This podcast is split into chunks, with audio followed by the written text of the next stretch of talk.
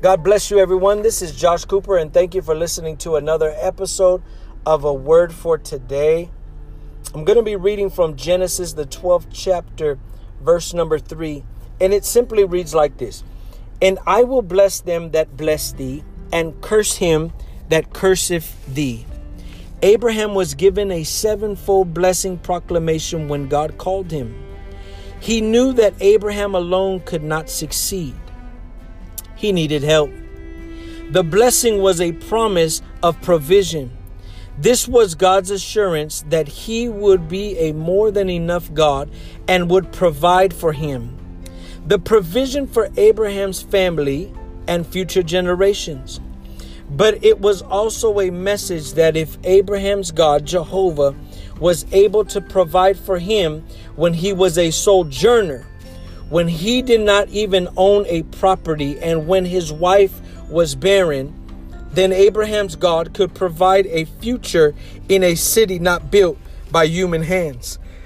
You could read more about that in in in um, Hebrews 11, verse 9 and 10.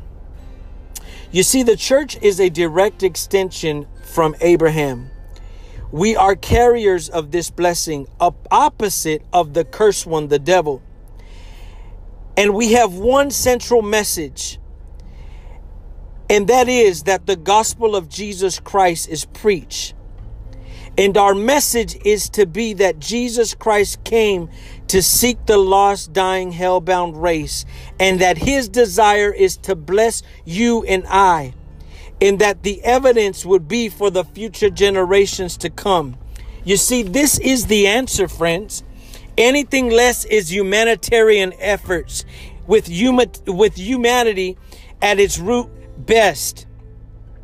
But you see this humanity is not going to get any better, only worse. No matter how much you try to bless it, it's still cursed. What blessings are you claiming today? Are you using what God has given you as a testimony of His grace? I ask you this Are you thankful for what He has done? Don't complain for what you don't have, rather, rejoice for what you do have and rejoice in what's still yet to come. Remember this when you're about to gripe and complain, and I know it's a natural thing for some reason, us as humans, that's the easiest thing for us to do. But remember this it is God's nature to bless us. Because that's why He sent His Son as a form of blessing to give us eternal life and to give us a life more abundantly. I'm not only talking about materialistic things. I'm talking about health. I'm talking about a sound mind. I'm talking about kingdom living. We are kings in this world. And it's time that we take our authority and take it by force. God bless you.